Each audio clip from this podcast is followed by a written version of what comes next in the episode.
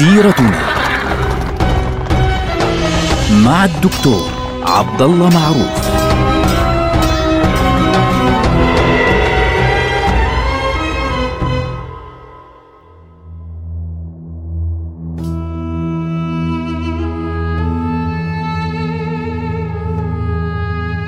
السلام عليكم ورحمة الله وبركاته.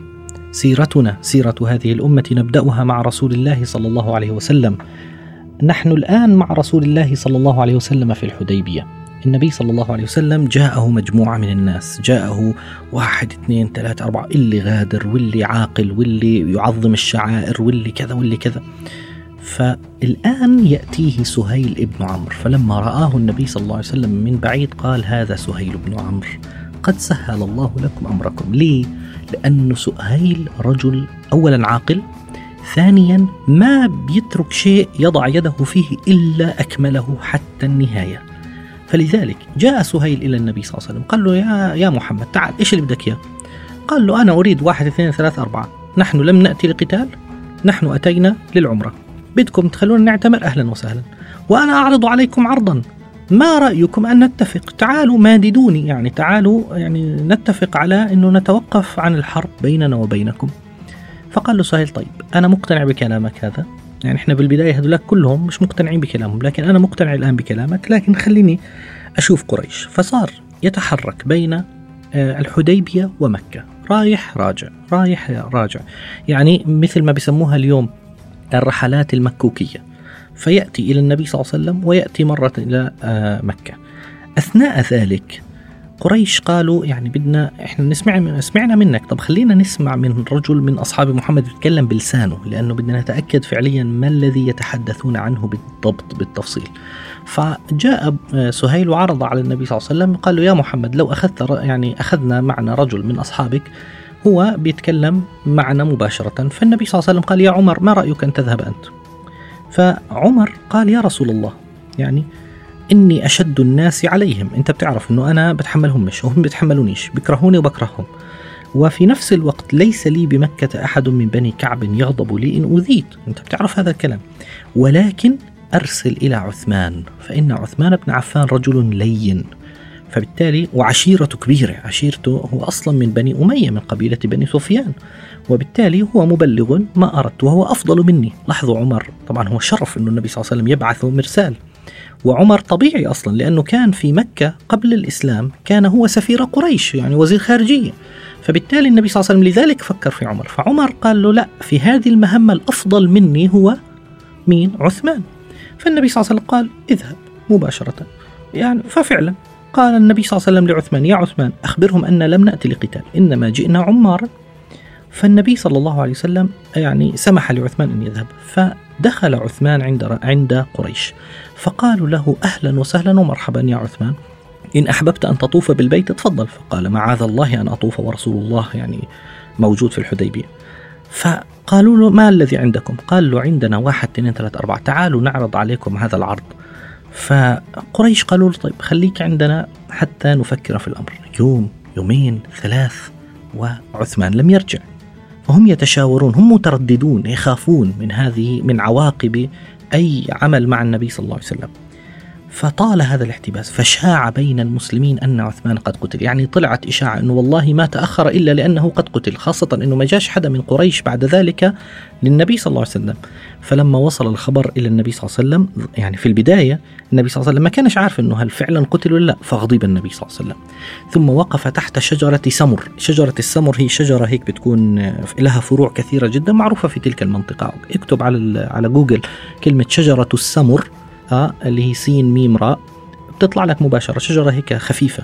فوقف النبي صلى الله عليه وسلم تحت هذه الشجرة وقال يعني بايعوني على الجهاد في سبيل الله. قريش إذا قتلت ما دامت قد قتلت عثمان فمعنى ذلك أنها تعلن علينا الحرب. فوقف ال 1400 مباشرة وبدأوا يبايعون النبي صلى الله عليه وسلم. أثناء ذلك يبدو أن الوحي يعني أخبر النبي صلى الله عليه وسلم أن عثمان لم, لم يمت. أو لم يقتل. فبعد أن انتهت البيعة منهم جميعا وضع النبي صلى الله عليه وسلم يده بيد بعضه بيد نفسه وقال هذه عن عثمان. فكانت يد النبي صلى الله عليه وسلم أبرك من يد عثمان رضي الله عنه وأرضاه.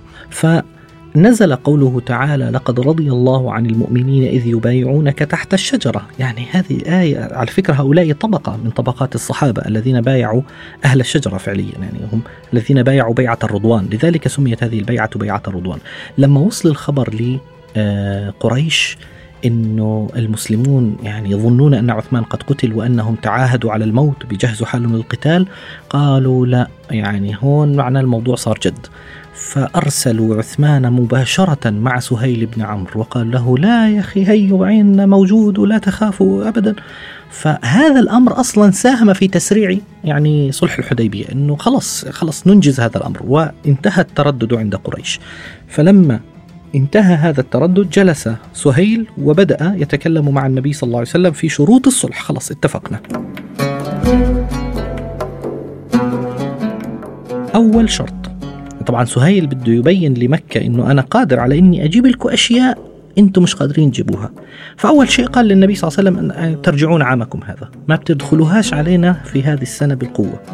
حتى لا تقول عنا العرب ذلك. النبي صلى الله عليه وسلم قال له حاضر طيب العام القادم بنيجي. اتفقنا على ذلك. تقيمون في العام القادم ثلاثة أيام معكم سلاح المسافر اللي هو سيوف مغطية ولا تتعرضوا قريش لكم أبدا. النقطة الثانية هي التي يريدها رسول الله. تتوقف الحرب بين الطرفين عشر سنين. يأمن الناس فيها بعضهم بعضا. لا يقاتلون. قبيلة قريش بتروح قوافلهم في كل مكان والنبي صلى الله عليه وسلم لا يتعرض له هو ولا أصحابه لهم وهذا اللي بدها إياه قريش. والنبي صلى الله عليه وسلم هذا اللي بده إياه. ليش؟ لأنه النبي صلى الله عليه وسلم يريد للناس أن يسمعوا له. وهذا اللي طول عمره صار له سنوات بيحكي لقريش. إنه ذروني أتكلم مع الناس خليني أسمع من الناس. صار لي 19 سنة بطلب منكم فقط. يعني خلوا بيني وبين الناس. إنه حتى يسمعوا. وهذه طبيعة الإسلام. لاحظوا في هذه المرة كان معه 1400 بعد سنتين يوم فتح مكة كم راح كم راح يكون معه؟ 10000 وبالتالي هذا الانتشار السريع للإسلام في خلال سنتين شو سببه؟ مناخ الحرية فعليا. الشرط الثالث كان أنه من أحب أن يدخل من القبائل في عقد محمد صلى الله عليه وسلم دخل فيه. ومن أحب أن يدخل في عقد قريش دخل فيه. وبالتالي أي قبيلة تنضم إلى هذا الصلح يسري عليها الصلح والضامن هو إما محمد صلى الله عليه وسلم أو قريش. واضح؟ فبالتالي انتهت القضية على ذلك. رقم أربعة قريش الآن أبو يعني سهيل بده يعني يبين انه هو قادر على إنه يأخذ شيء يعني هيك يعني يد عليا بين قوسين. فقال له إنا بدنا منك شغلة. من أتانا من طرفنا إليك بترجع لنا إياه. ولكن إذا واحد إجا من عندك عنا لا ما بنرجع لك شيء. فمن أتى محمدا من قريش من غير إذن وليه رده. ومن أتى قريشا من أصحاب النبي صلى الله عليه وسلم يعني مرتد فعليا بنرجعوش خلص بنخليه عندنا. طبعا بذلك يعني هو أفضل للمسلمين أنه هذا واحد مرتد مع السلامة. لكن آه، كان صعبا هذا الشرط. فالنبي صلى الله عليه وسلم ابتسم ووافق. طبعا الصحابة صعقوا من المشهد إنه كيف وافق على ذلك؟ واللي زاد الطين بلة على الصحابة إنه بدنا نرجع هذه السنة. وبدنا كمان واللي بيرجع آه، اللي بيجيهم من عندنا آه، بيردهوش واللي بيجينا من عندهم بنرده.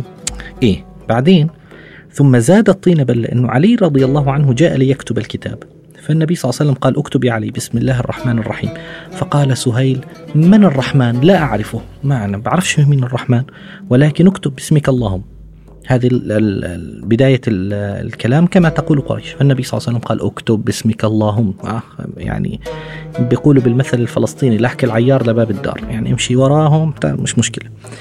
فقال النبي صلى الله عليه وسلم اكتب يا علي هذا ما تصالح عليه محمد رسول الله مع سهيل بن عمرو. فسهيل وقف وقال له لو شهدت أنك رسول الله ما حاربتك ولكن اكتب اسمك واسم أبيك. هذا ما تصالح عليه محمد بن عبد الله مع سهيل بن عمرو. فالنبي صلى الله عليه وسلم قال مش مشكلة أنا رسول الله كذبتموني صدقتموني مش مشكلة لكن اكتب يا علي محمد بن عبد الله أمحو كلمة رسول الله. فعلي قال والله لا أمحوها من شدة غضبه كيف أنا أمحو كلمة رسول الله؟ فالنبي صلى الله عليه وسلم لاحظ صبره قال مش مشكلة أين هي؟ لأن لا يقرأ صلى الله عليه وسلم قال له هذه هي. فمحاها بيده الشريفة صلى الله عليه وسلم وقال له أكتب كما يريدون. ثم تصالحوا مباشرة. فعند ذلك قبيلة خزاعة اللي كان منها بديل بن ورقاء الخزاعي اللي اجى أول مرة قالوا نحن في عقد محمد إحنا معه. وأعداؤهم بنو بكر قالوا نحن في عقد قريش. يعني مجاكره هيك إحنا مع قريش. وبالتالي يسري عليهم صلح الحديبية. واللي زاد الطين بلة أكثر من ذلك أنه أثناء كتابة هذا العهد إذا بأبي جندل ابن سهيل بن عمرو بيجي وهو يقول يا رسول الله أنا مؤمن خذوني إليكم. فقال له سهيل هذا أول ما أقاضيك عليه. بترجعه الآن. فالنبي صلى الله عليه وسلم قال له إنا لم نقضي الكتاب بعد. يا سهيل. قال له أبدا والله لا أقاضيك على شيء أبدا. فقال له النبي صلى الله عليه وسلم أجزه لي يعني أعطيني يعني مرك لي إياها. فقال له والله ما أنا بمجيزه لك. يا فالنبي صلى الله عليه وسلم بيقول له بلا فافعل. يعني بتحبب له قال له بلا فافعل. قال له والله ما أنا بفاعل. وكان شيئا صعبا. فالنبي صلى الله عليه وسلم قال لي أبي جندل. قال يا أبا جندل إنا قد يعني آه، أمضينا عهدا مع القوم. فاصبر واحتسب فإن الله جاعل لك ولمن معك من المستضعفين فرجا. فعمر بن الخطاب ماشي جنبه وحط السيف من ناحيته وصار يقول اصبر يا أبا جندل. إيه والله إن الرجل لا يقتل أباه في الله. فهو كان بيستنى إنه لعل سهيل يعني لعله أبو جندل بيحمل السيف وبيضرب في والده. فقال له والله ما أنا فاهمك يا عمر لكن والله لألتزمن كلام رسول الله صلى الله عليه وسلم. النبي صلى الله عليه وسلم جاء للصحابة وقال لهم خلاص أيها الناس يعني انتهى الأمر. آه، قصروا أو حلقوا. قوموا فانحروا. فهو ولا حدا قام من الغضب. فالنبي صلى الله عليه وسلم قال يا ناس قوموا فحلقوا أبدا. قوموا فتحللوا أبدا ولا واحد. فدخل النبي صلى الله عليه وسلم عند السيدة آه، أم سلمة. فقال يعني هلك الناس آمرهم فيعصونني. فقالت يا رسول الله اخرج بكل بساطة. يعني أنت عارف هم قديش زعلانين إنه عوشك يعني هيوم على باب مكة. فأنت عارف إنهم متعبين نفسيا. قالت يا رسول الله اخرج. لا تكلم احدا حتى تنحر بدنك وتدعو حالقك فيحلق رأسك. فالنبي صلى الله عليه وسلم فعل كما قالت سيدته أم سلمة. يعني مباركة المشوره أمنا أم سلمة رضي الله عنها وارضاها. فكلهم عندما رأوا هذا المشهد مباشرة قاموا وبدأوا يفعلون كما فعل النبي صلى الله عليه وسلم. ثم جاء مجموعة من النساء. فقالت قريش رد لنا إياهم يعني العهد. فقال لا العهد على الرجال. أما النساء نقبلهم لا نردهم إلى المشركين أبدا. فعند ذلك اكتمل العهد الذي يريده الرسول صلى الله عليه وسلم. عمر كان غاضبا.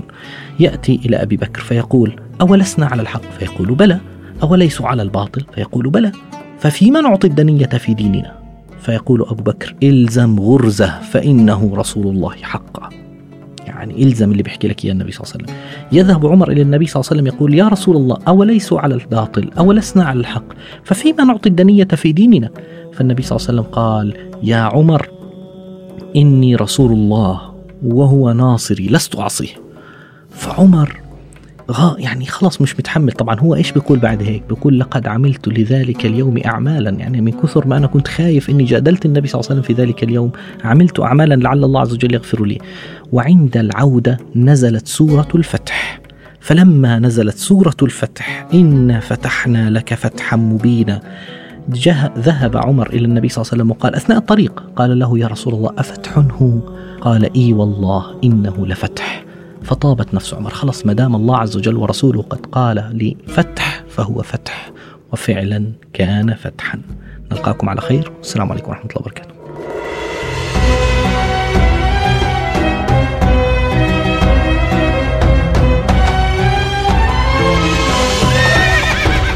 سيرتنا. مع الدكتور عبد الله معروف.